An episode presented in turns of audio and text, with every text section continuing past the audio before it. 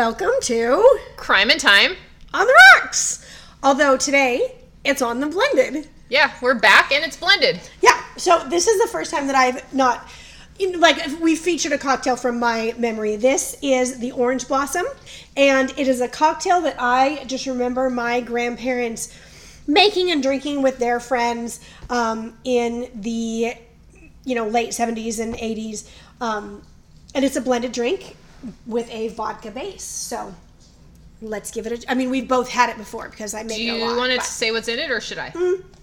Sorry, that was me slurping it. I'll say what's in it. It's um, simple, simple recipe. It's frozen orange juice, can of frozen orange juice. Literally use the can of frozen orange juice then to measure. And so it's a can of frozen orange juice, a can of milk, a can of vodka, and a raw egg. And then you blend that up in the blender. And then at that point, you will probably need to drain some off and put in your ice. And then you just blend it until it's the consistency that you want. I like mine super slushy, so I use a lot of ice. It, to me, it reminds me of an orange Julius with a kick. All right. Um, I've had it before, but I'm gonna try it again. It's been a while. It's so. been a while. It's been a long while. So yeah, It's- definitely like Orange Julius with a kick. Yeah, it's just as good as I remember. It's It's delicious. like the creaminess you can you get from the milk and I guess the egg and Mm-hmm. then the orange flavor and you can taste the vodka. you can taste the vodka. There's plenty well, of vodka. you know, so when I'm measuring my can of vodka, eh, I may have over poured a little bit. Who knows? But like we were talking about the other day, um, thank you, Louis Pasteur, for Pasteurization. pasteurization, so we can enjoy our milk and, And raw egg. drink. and protein. And protein, right? It's got protein. This is like the original protein drink It is the protein of the 70s Oh my gosh, can we get away with drinking this as our protein shake? at the gym. right? So anyway, that's the orange blossom, and it's very good. What orange blossom related crime are you going to tell me about? So I got this from thoughtco.com and this article's by Jennifer Rosenberg. And I'm going to tell you about the Fatty Arbuckle scandal. okay, I've heard of this. I love it. I'm super duper excited, and I have a frozen throat.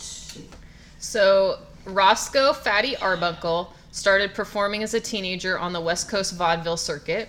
In 1913, he was 26 and signed with a film company and became one of the Keystone Cops. Uh-huh.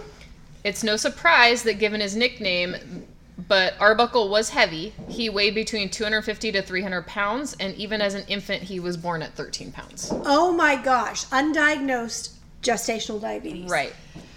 So his weight obviously played into his comedy. Which that's the, that's what you think of when you see the key, when you think of the Keystone Cops. Mm-hmm. You think of the big round cop and the tall skinny cop. But he wasn't slapstick. He um, was known to move gracefully, and he became one of the first like actual recognized name stars because at the time most of the studios didn't feature people as names. I've heard that. Yes, That they kind of named after because of who did. he was and the fact that he was funny and that he was as large as he was, people recognized him. So Mm-hmm. Very cool. Yeah. So um, in 1921, he signed a million dollars over three years contract with Paramount.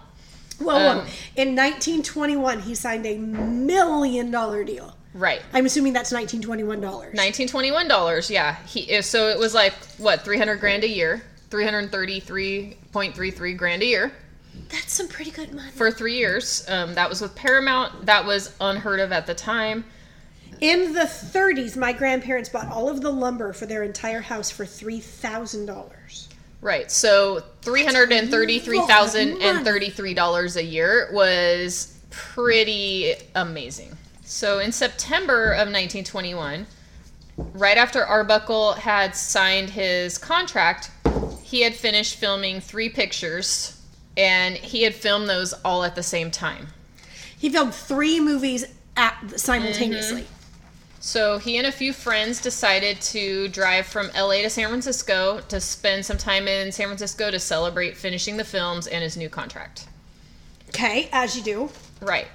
So they checked into the St. Francis Hotel, which is still there today, and you can go stay there. I love the St. Francis Hotel. Mm-hmm. I've stayed there. Okay, when I was a little kid, my grandparents took me to San Francisco to see the Nutcracker, and we went to the St. Francis Hotel and they washed our money. And then the very first time I ever got room service, my aunt had taken me shopping to start my student teaching, and we stayed at the St. Francis Hotel and we got room service. And they told me, okay, if you've ever been to the St. Francis Hotel, their doors are like poofy in the middle, or at least they were back in um, the early 90s. So the doors are kind of poofy in the middle, and it has, it used to have a way that you could open the door and you would hang your cleaning inside the door, and then it could be opened from the other side and picked up to be taken away and laundered and then returned to you. I love the St. Francis. Sorry. Totally. No, aside, that's great. I love the St. Francis. So they checked into the St. Francis. It- was Saturday, September 3rd, 1921. That was Labor Day weekend. That is so cool. hmm And they occupied a suite of rooms on the 12th floor. It was rooms 1219, 1220, and 1221. Okay. So apparently, a lot of people to this day will go and ask to stay in particularly one of these rooms. uh huh. Um, 1220 was the sitting room. That's kind of where everyone gathered and where they mainly partied. Okay. Um, on Monday, September 5th, they started partying really early. Arbuckle was still in his pajamas. Sounds like us. Um, there was a party attendee there, Virginia Rappe. She's 26 years old, kind of like a bit part actor, had been known kind of in the circles, but wasn't a star for sure. She was drinking orange blossoms that day. Seriously? Yes. However, I wonder if it's the same drink. it's not the same drink. I did some research on it. It was a gin based drink. It's basically like gin and OJ. Mm. So they because the gin was so terrible because this is prohibition in 1921 still. Mm-hmm.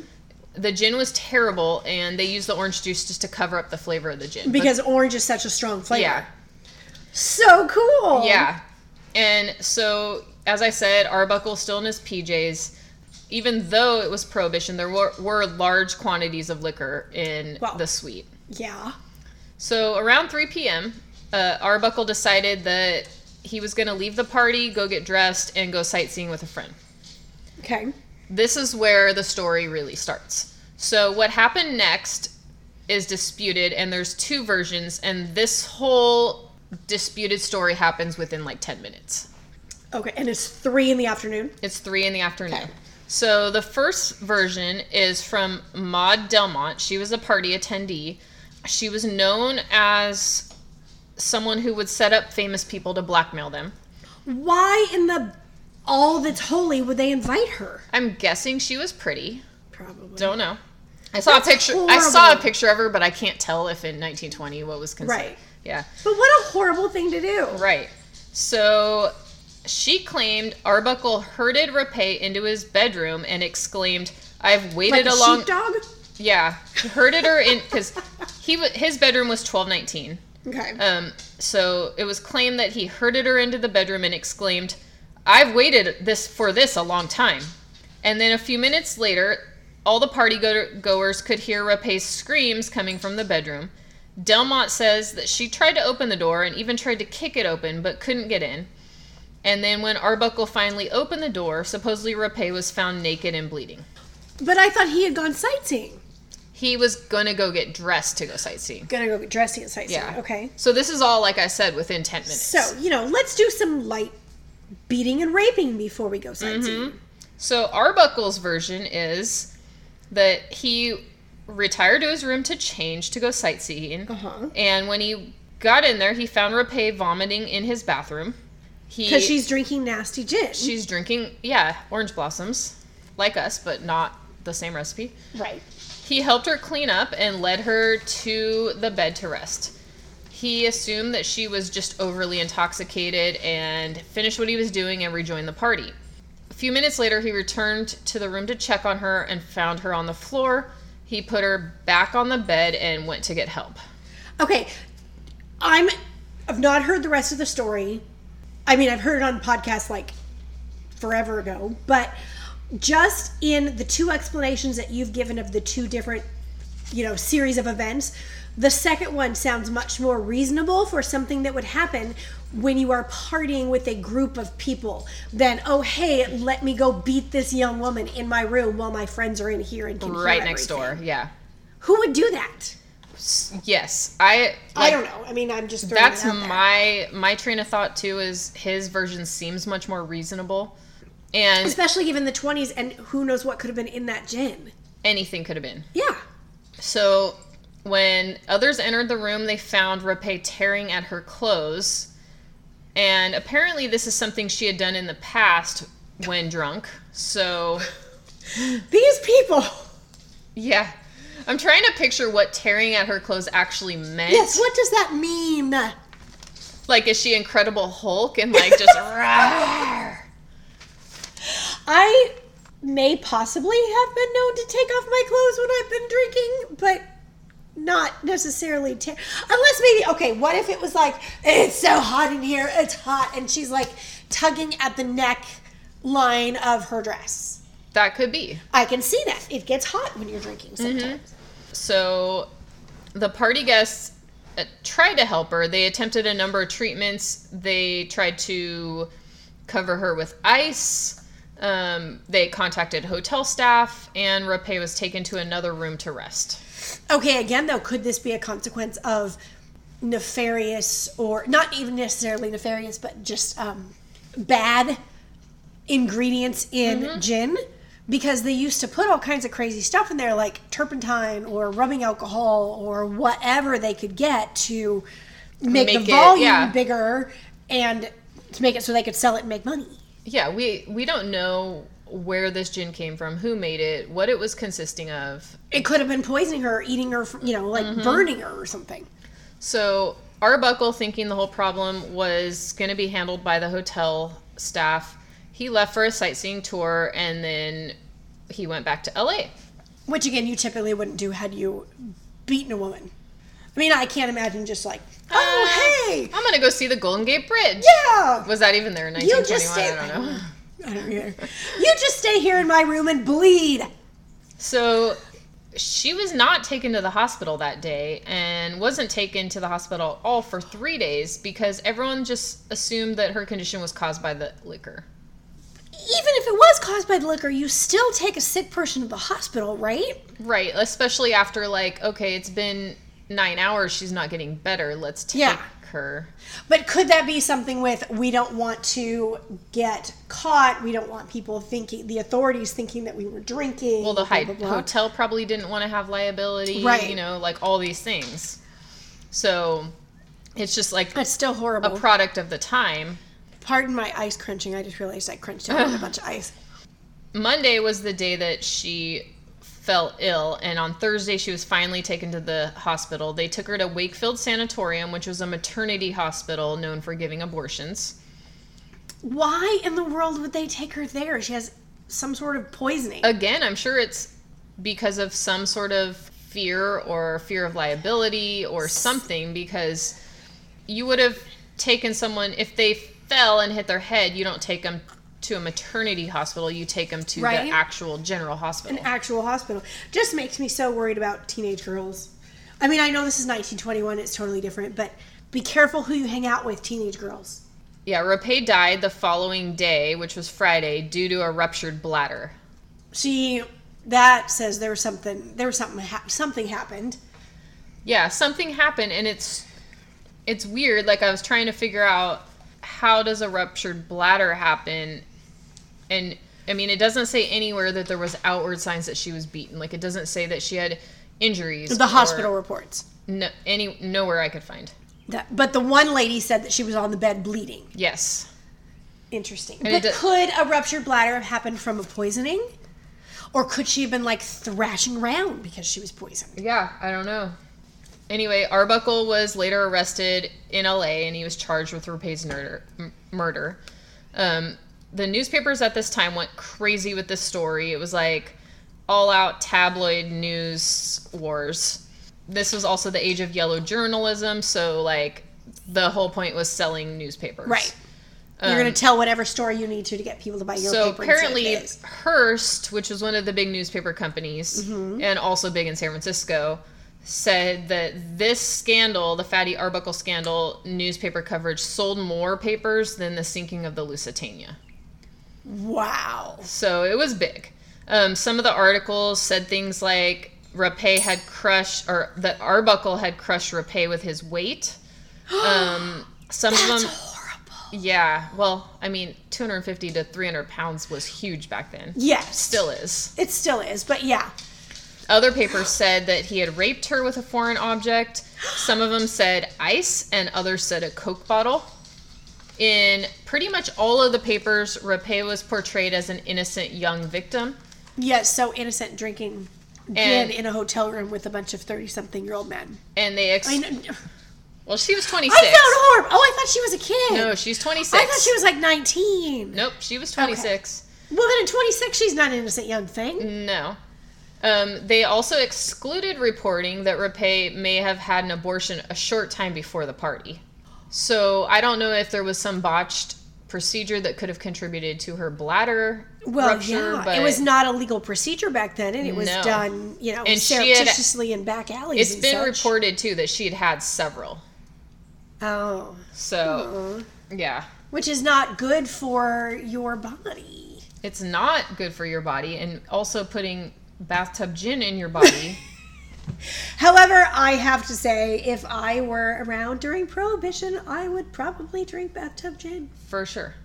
I don't. I'm a big chicken though. I'm a big like goody two shoes chicken. Just stick with confirmation wine. Yeah, probably would have. Um, so Arbuckle suffered after this. His films were almost immediately pulled from the movie houses across the country, and then Wow. the trial began. Nineteen. It, the first trial began on November 1921. The 1921. first trial. Yeah.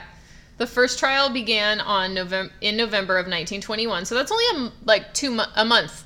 No, Like right away. 2 months after the arrest happened. And Arbuckle was charged with manslaughter even though he was arrested for murder. The um, trial resulted in a hung jury with 10 to 2 vote for acquittal. That seems reason. Given the evidence, I mean, we weren't there. Wow, that's a lamp. Given the evidence, that seems reasonable. So in this trial, um, Arbuckle stood trial for himself, and there was a lot for the defense that was put on trial. and- Okay, I have a i have a question. How could this be a quote unquote first trial if he is? Oh, it's a hung jury. He's not acquitted. Mm-hmm. Okay, never mind. I Yeah. answered my own question. so then there was a second trial. Right. The second trial resulted in a hung jury. Also, it was ten to two for conviction. In this trial, What's different? He didn't stand try. He didn't stand up for himself, and the defense wasn't as vigorous. Okay, that tells me that he's believable. If he stood up for himself and it was 10 to acquittal and then he didn't and it's 10 to conviction, he is he's giving a believable testimony, right? I feel like that, especially after the third trial. So the third trial began. Oh my goodness. yeah, third trial this poor guy. It began in March of 1922. So we're is not. his million dollars gone by now? I it didn't really go into that at this point. But so we're talking third trial began March of 1922. So we're talking or the death happened in September of 21, first trial November of 21, and third trial March of 22. So this is very quick. Yeah, but he's not making any movies or any He's money. He's not making them. any movies or money. Um, but this trial happened, and the jury deliberated only a few minutes, and they returned with a verdict of not guilty. And what's more is they wrote him an apology letter. Ooh. And in the apology letter, it pretty much said there was absolutely no evidence and that you never should have been put up for charges on this. We just took away two years, or the DA just took away two years of your life for no reason. Oops, sorry. Well, it was really only like six months, but Well, yeah, I guess. yeah.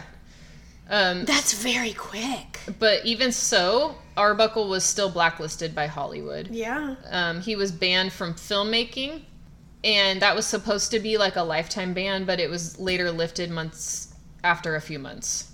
Oh. well, good. He's got to make a living. Yeah, well, so he really wasn't able to though, because he just like his popularity waned, and people just didn't. He wasn't popular anymore. opinion. Like nobody wanted to watch a movie with him in it. That's sad. Yeah, and in 1933, he had a short comeback where he was going to be stor- starring in some comedy shorts. Uh huh. And who knows how well that would have turned out because later on June 29th of 33, he suffered a fatal heart attack in his sleep and died at 46 years old. Oh, Yeah. that's sad. So that is the Fatty Arbuckle scandal. That is Fatty Arbuckle. That is sad. And it's okay. Did you pick it because she was drinking orange blossoms or because it took place in LA well, in I the 30s? picked it because she was drinking orange blossoms. And I had heard about it before, but I didn't really Yeah. care. I like it though. That's but that's so sad. I tend to believe his story, I think. I feel like I do too, especially with Maude being kind of a flim flam person and Uh-huh. like a blackmailer. Try to get something. Mm-hmm. Well, interesting that you say oranges, that you were talking about oranges in Southern California, because I'm going to tell you about the oranges in California. Oh, so this is something I don't really know anything about Seriously? except for the there's a lot of oranges in California. Okay, I was so excited. I was just like, okay, we pick two cocktails a week and research them, and I just kind of went for the obvious choices for our ones that we did this weekend oranges, blah, blah, blah. And I'm thinking, oh, boring, da da da. It's really kind of interesting. I guarantee you there's like three people, maybe well, not that are listening because we probably only have three people listening. But nobody's gonna of them. nobody's gonna know this right now. Right, it's interesting. I really like orange blossoms. I forgot how much I like this drink. Well, we have a plenty. We have a full pitcher. We have a full pitcher. We may need to call down a bartender to fill my glass. So, basically, you think the movie industry built LA? Oranges built LA. I like to think oranges is probably the best out of both. Oranges built LA. Um, the first source of citrus in California was the Spanish mission system. Child number two recently finished fourth grade, and we did a mission. And that mission that we did actually had pear orchards, but it was just kind of fun to, you know, learn about the missions and do the missions. Um, Father, Ju- Junipero Serra, yes. How did you know that? because I went to fourth grade in California. Okay, that guy planted the very first citrus trees in California. They were from a variety of oranges that originated from southeast China thousands of years ago in the 17 and he planted it in the 1700s. 1769 was when the first oranges were planted in San Diego. The first official like orange orchard was planted in 1804 at the San Gabriel Mission. Meanwhile, while all this is happening here in California with the missions, William Wolfskill was born in 1798. He was a, eventually called the granddaddy of California citrus. Um, he was an adventurer, as all of these types are. He made his money by being a trapper in Santa Fe, New Mexico, and he became a naturalized Mexican citizen, which allowed him to own land in Mexico. And California was part of Mexico at the time. So this part cracks me up. On May 24th, 1842, he gets a small land grant from in California from the Spanish governor Juan Baptista de Alvarado. And now remember, this is a small mm-hmm. land grant. It's only four Mexican leagues. Is this like the hacienda It's system? not big. I think so.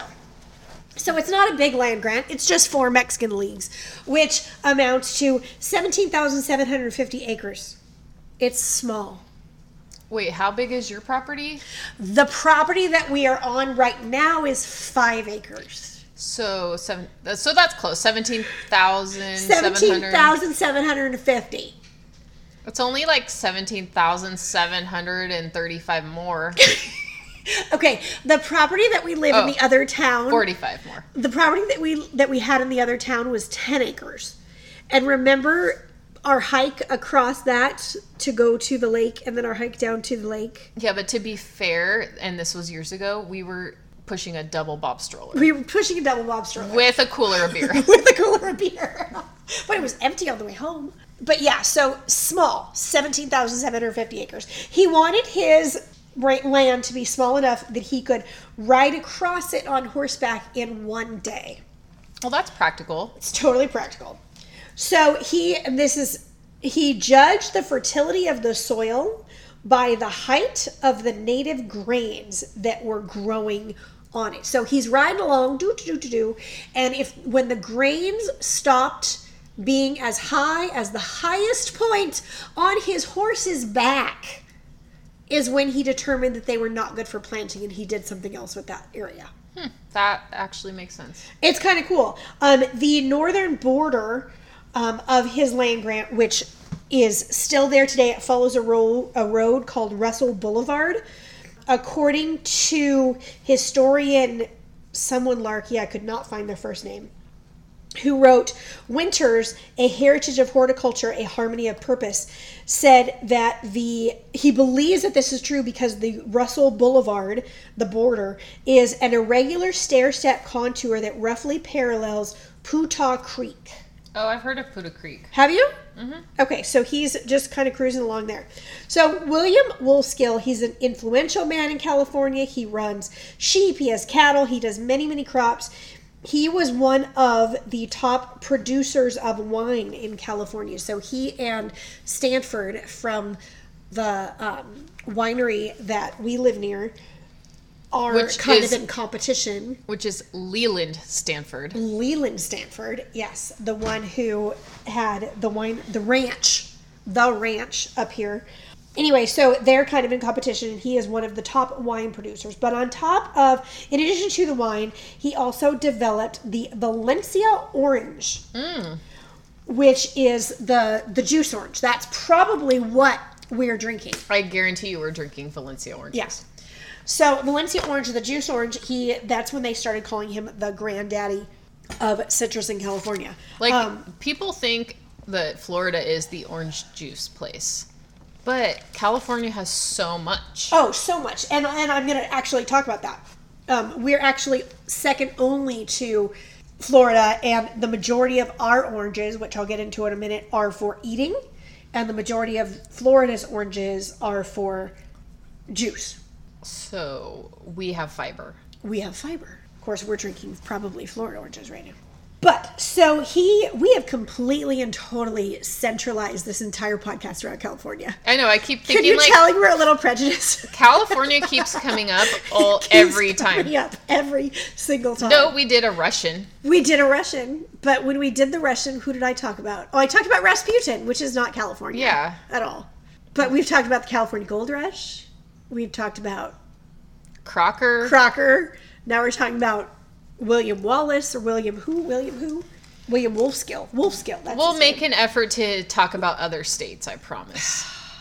I'm dying if we must. to talk about Indiana. I am dying to find out why you are dying to talk about Indiana. I don't know why. It just I don't know anything about it. Okay, well that works.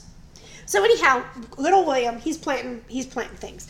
Um, the very first planted official orange groves for selling oranges was planted in the 1840s in literally what is now the middle of Los Angeles. Yeah, I remember my grandfather on my dad's side was from LA and grew up in LA prior to moving to the Bay Area and he lived near an orange grove. Like everything was orange groves. Everything was orange groves. Um, let me tell you more about that because it's kind of cool. So in the 1849s and 49 and the 50s, the gold rush happened, and all of these people came to California. And this, what did they need to help them stay healthy? Morphine. Oh, that was a different episode. That was a different episode. yes, they probably took morphine, but also scurvy was a problem. So scurvy is not just a disease for pirates. Scurvy was pre- prevalent in the gold fields, and so oranges was one of the best ways for combating scurvy. So they Also, became what a great popular. way to stay healthy is like delicious fruit. Delicious fruit from California. No, we are not sponsored by Sunkist, but if Sunkist wants to sponsor us, they can. Buy California fruit Buy California fruit.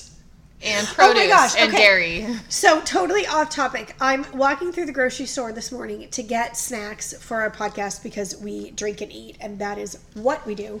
And child number two is with me, and we're walking through, and she says, "I just want avocados, mommy. Can I get some avocados?" And so we bought three avocados, and then she, I said, "Well, I have a coupon that says." if you buy eight pounds, you get a dollar fifty off. So buy eight pounds of something. She's like, I don't want eight pounds of avocados. I think I want a peach. So we just went through and bought produce, but I don't know why. Like I, you were talking about California produce, so you know California produce. Go Cal- California, All the produce. all the produce. We talked about that in another episode. If you grow, if you eat it, we grow it. Yeah. It's totally true. So, gold rush. People with scurvy eating oranges. Um, William Wallace or Wolf Wolfskill. William Wolfskill. Why do I keep calling him William Wallace? I have I'm like The- Braveheart. Braveheart on the brain. So no, Wolfskill is he's just rocking his oranges. By the 1870s, he started planting navel oranges. Now, do you know why the navel orange is called the navel orange? Is it because it has a navel? Yes! The little end looks like a belly button, and so that's why they call it the navel orange. I've always thought that. I just think that's silly. But that's why they call it navel oranges.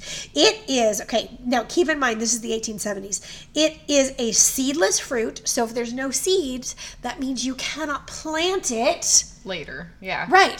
So the entire industry, which becomes like the biggest thing in California, is done from grafting and basically cloning back in the 1870s. So they're GMO. Yes, they would graft the the um, what do they call it? Um, it's really good for ripening in the mild winter of the California Mediterranean climate. But they would graft the um, bud spores, sports, spurts to tree roots and stalks. And that is how navel oranges are grown. So almost all of the na- navel oranges that are still grown in California are descended from these original trees. These original trees were William Wood Wolfskill grew them, but they were originally sent by the U.S. Department of Agriculture. They sent cuttings to, and this for some reason was pointed out. They were a mutation from a tree that grew in a Brazilian monastery. They sent them to California to a woman named Eliza Tibbets and her husband. And Eliza Tibbets was specifically named as being a spiritualist and a woman suffrage activist.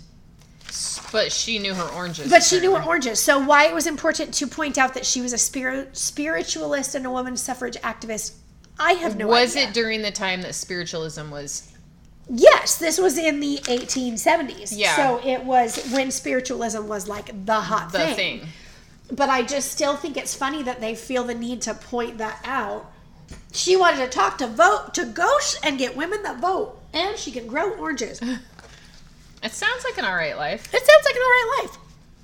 So they've got these navel oranges, and um, there is still a tree. This was all she was taking, doing all this um, experimenting with growth in Riverside. There is still a tree in Riverside that still bears fruit, and it's 137 years old. Anyway, so 137 year old tree. It is designated a historical landmark.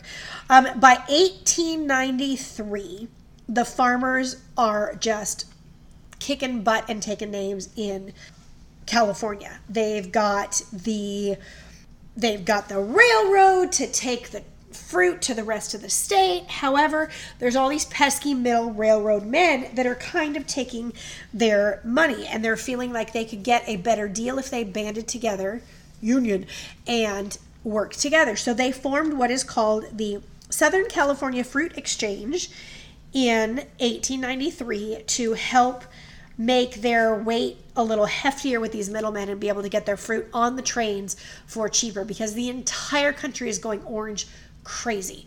Everybody wants California oranges. Yeah. So this this um, California Fruit Exchange eventually becomes Sunkist. Oh, so that's a name I'm sure we've all heard. Yes. So, Sunkist, um, big company, big conglomerate, big thing, big lobbyist group. In 1906, the growers decide to get together again and they say, hey, you know what? We are providing the country with oranges and we need to have some some services. So they requested and received a research facility to help them produce even better fruit. And this was called the Citrus Experiment Station. And this was the foundation for the UC Riverside. Okay, I was just thinking, I'm like, this is starting a college. Because, like, Yes. UC Davis has research, Uh huh. farm research, and like you see them on the side of the road. It'll be like this is UC such and such farm research area. Okay, there is. I could not tell where it was based on the article that I read, and I didn't even cite it in the citations. But there was an article that talked about how there's this orange grove somewhere in Southern California that you can just walk in and pick an orange and eat it. You can be a homeless man and walk in and pick an orange and eat it. You can be a university student and walk through the orange grove and pick an orange and eat it. But there's all these rumors that go around about it that, oh, don't pick the oranges, they poison them. Don't pick the oranges, they put an enzyme in them to whatever, Whatever. whatever. Yeah. But it's none of it is true. It's a research grove where they do experiments and, and research the oranges, but not anything that's going to harm people. And if you want to eat one, you can just pick one and eat one. So with that, like I mentioned, I believe UC Davis has like a rice research area somewhere, you know, in the vicinity, like Probably. Can't Well- go through and pick up rice and eat it, but yeah.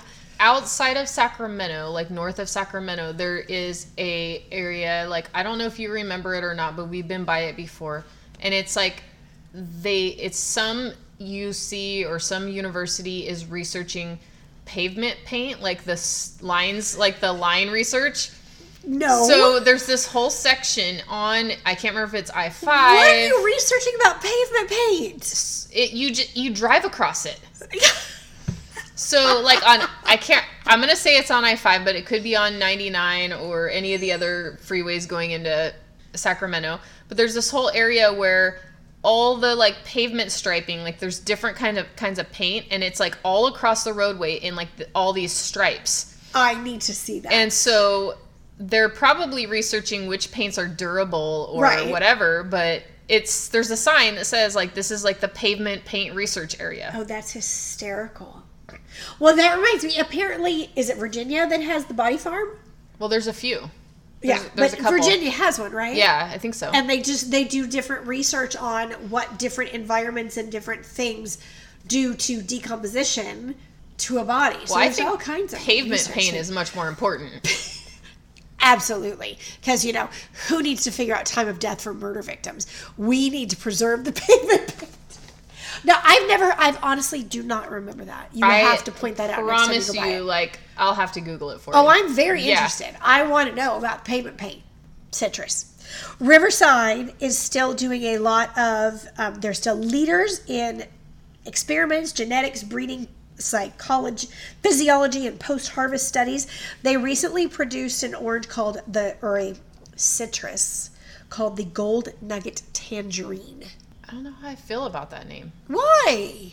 It just seems like if you're eating a tangerine, you don't want the word nugget in it. But it's a, it's very California esque. I don't like the name. Okay. I don't think they're going to ask you.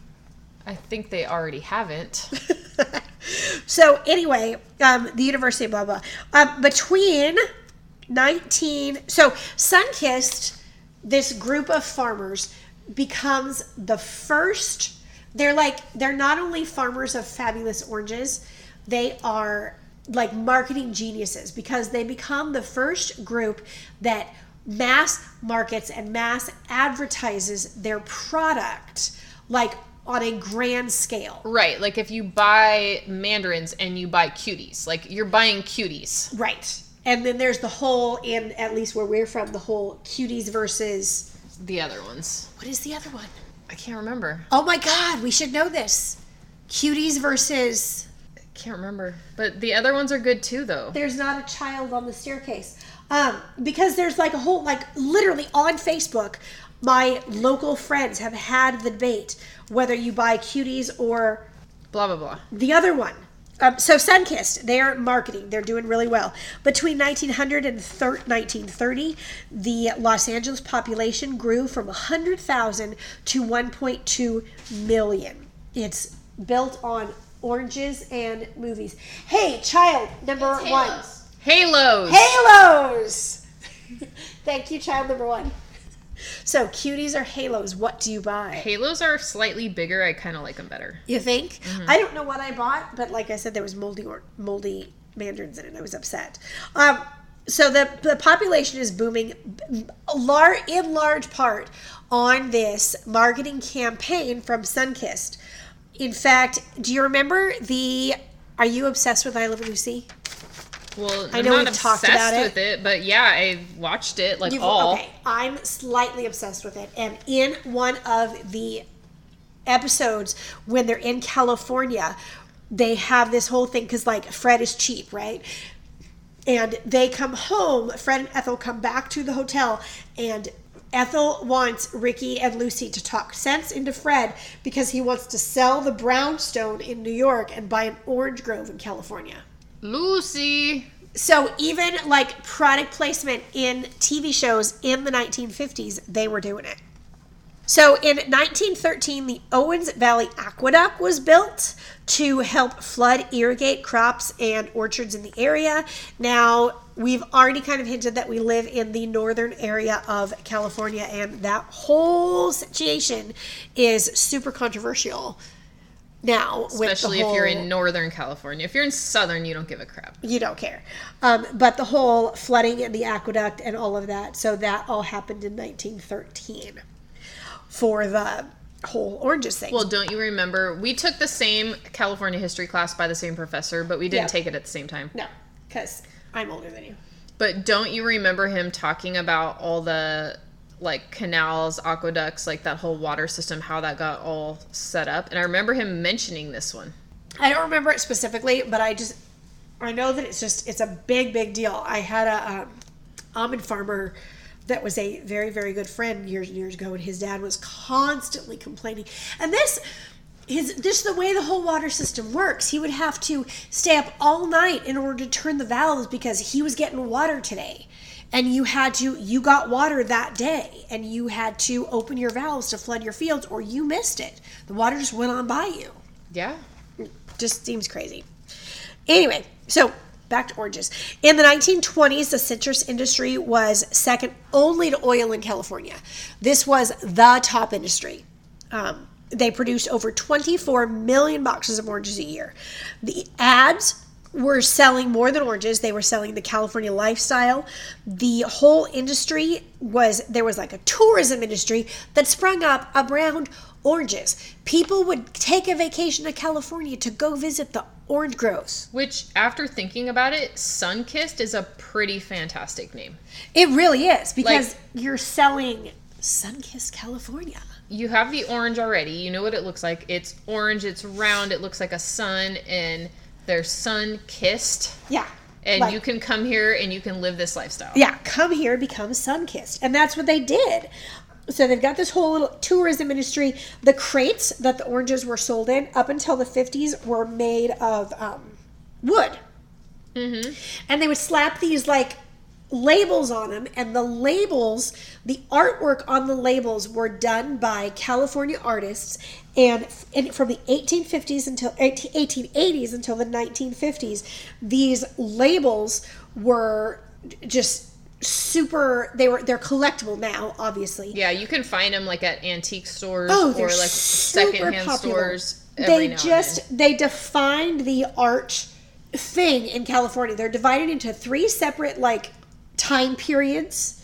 Um, I didn't find any names or anything for the time periods, but there's three distinct art periods that are portrayed on these boxes. They try to portray the social history of California at the time. They decorated buildings. The um, 1935 in 1935 a mural was built was painted on the side of the Sunkist Los Angeles headquarters. I have to figure out through if we make a Facebook page or something. I want to put some of these art pieces because they're absolutely beautiful. However, people that are probably picking the oranges and taking care of the fruit are not what's pictured in these in this artwork. It's um this one that's on the Sunkist building is this beautiful, it's got a mission and this beautiful young lady, and she's holding an orange. And then there's these workers that are just happy and smiling and working in the fields. And there's an orange grove and palm trees. It's just this beautiful whole California scene. They had postcards and prints that you could buy. So you come to California and you are hanging out in your orange groves and you want to make folks back home in Minnesota. I was gonna say Minnesota.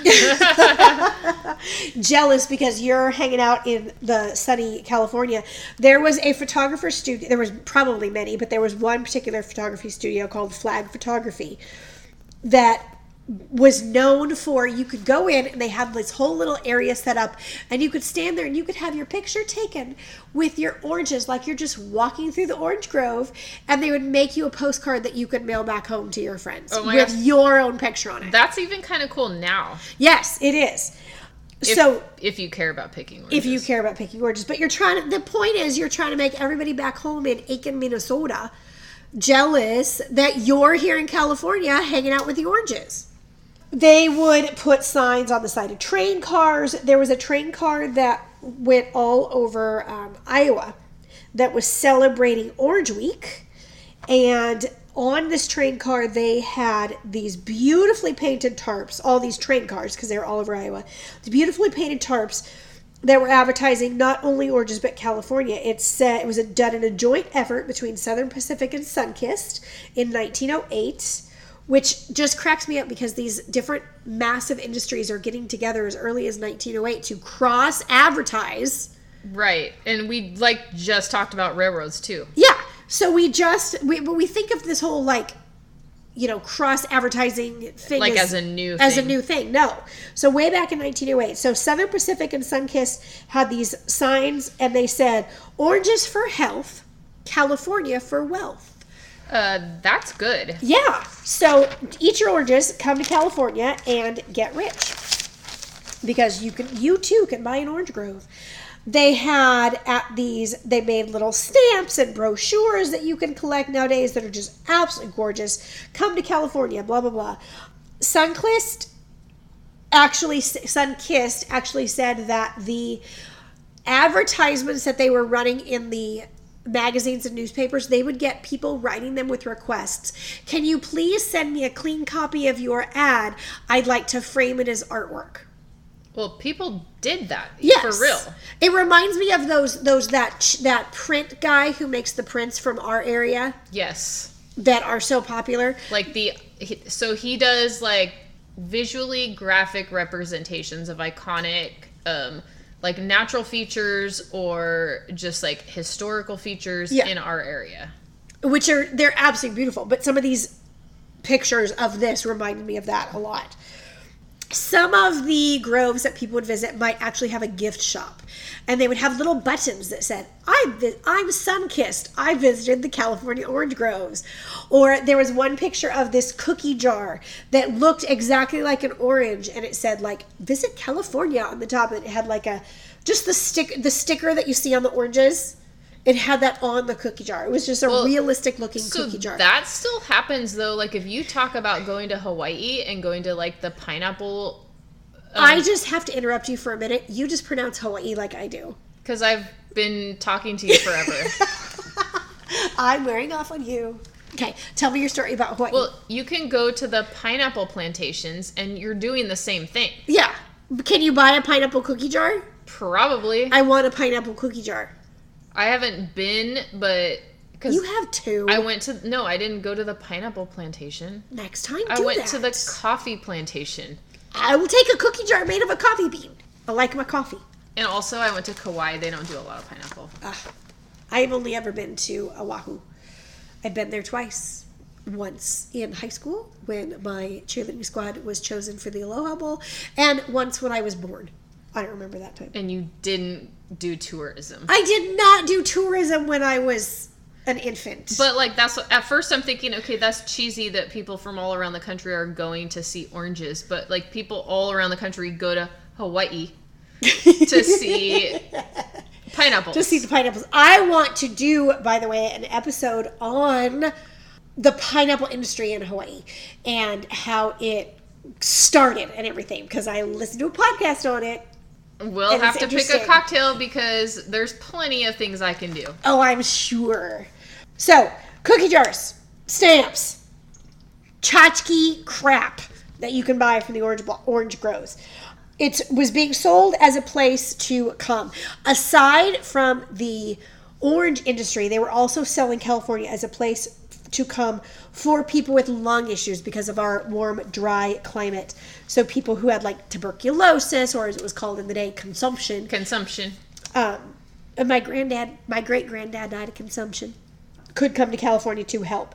So Calif- citrus is just like the thing. It is the top dog in California until after World War II, and after World War II comes in the two cars in every driveway, chicken in every pot lifestyle, leave it to beaver. Everybody's got to have their sprawling, you know, ranch style house and housing becomes a bigger concern than orange groves and so the orange groves start to decline and housing start to become more profitable Also, I love a ranch style house, like a good. Do old, you really? Yes, I do. Like you know, some of the houses i like on a cottage bungalow you know some of the houses on this road that you can cut down to come up to your road, yeah like the old like '70s ranch style look.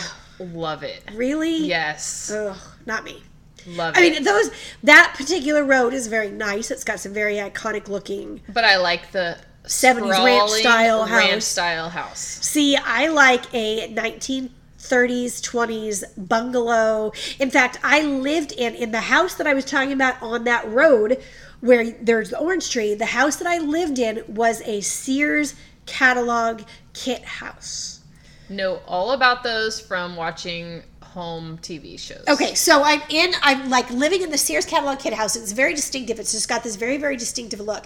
And my best friend from high school and her husband moved to Missouri. They live in Springfield, friggin' Missouri. And years later, I go to visit them. Well, it's not years later. So I lived in that house in blah blah blah three, and I probably went to visit them blah blah visit them in blah blah blah five. So a couple years later, anyhow, I go down to visit them or across to visit them in Missouri. They lived in the exact same house, literally. It's exactly the same house. The front looks the same. The, the floor plan is the same. There's a china cabinet in the wall that is the same. The room dividers are the same. It was a Sears catalog kit home that was sold all over the country in like the the 20s and the teens. And that's everybody in California now because all their houses are the same. Well, that's a whole different thing. That's a That you know throw up a McMansion. We have an entire neighborhood in this town that's throw up a McMansion. they call it the neighborhood. The neighborhood, but it is the bomb for trick or treating. it is. It really is. You want to get a full candy bar? Go to that place. Go to that place. and go in a full family themed costume. yes. So I only have like a paragraph left. Yeah. Okay. So everybody's coming to California. The citrus belt actually migrated up north some into the San Joaquin Valley. The citrus in California is still worth more than a billion dollars annually. We are still second only to Florida. You know, logical. They're mostly juice. Um, and then I said saw something somewhere that said in 1970 there were 350 acres of oranges, and now there's only 40 acres. I'm imagining that's got to be in a specific city Yeah, that seems way too little. because given the fact that we're literally sitting on five acres, I say literally, literally way too much. Um, I can't imagine that there's only 40 acres of oranges. In the state, It's no. no, it's got to be a specific city, but I did not catch which particular area. Um, who knows? Could be Orange County, literally Orange County. which was named that because they had oranges at a time. But so that is the California orange, kind of, you know, hitting the face on the nose with orange blossoms. But Let's I thought it was promise interesting. one of the next two episodes to try to both not stay, not do California. But I love California, even though I would move out if I could. Okay, so Okay. it's a deal. It's a deal. We will try. It depends on the cocktail, though. It really does. Yeah, we'll we'll let you know. We'll let you know. But I would not. I I love California. I do love California. I love California.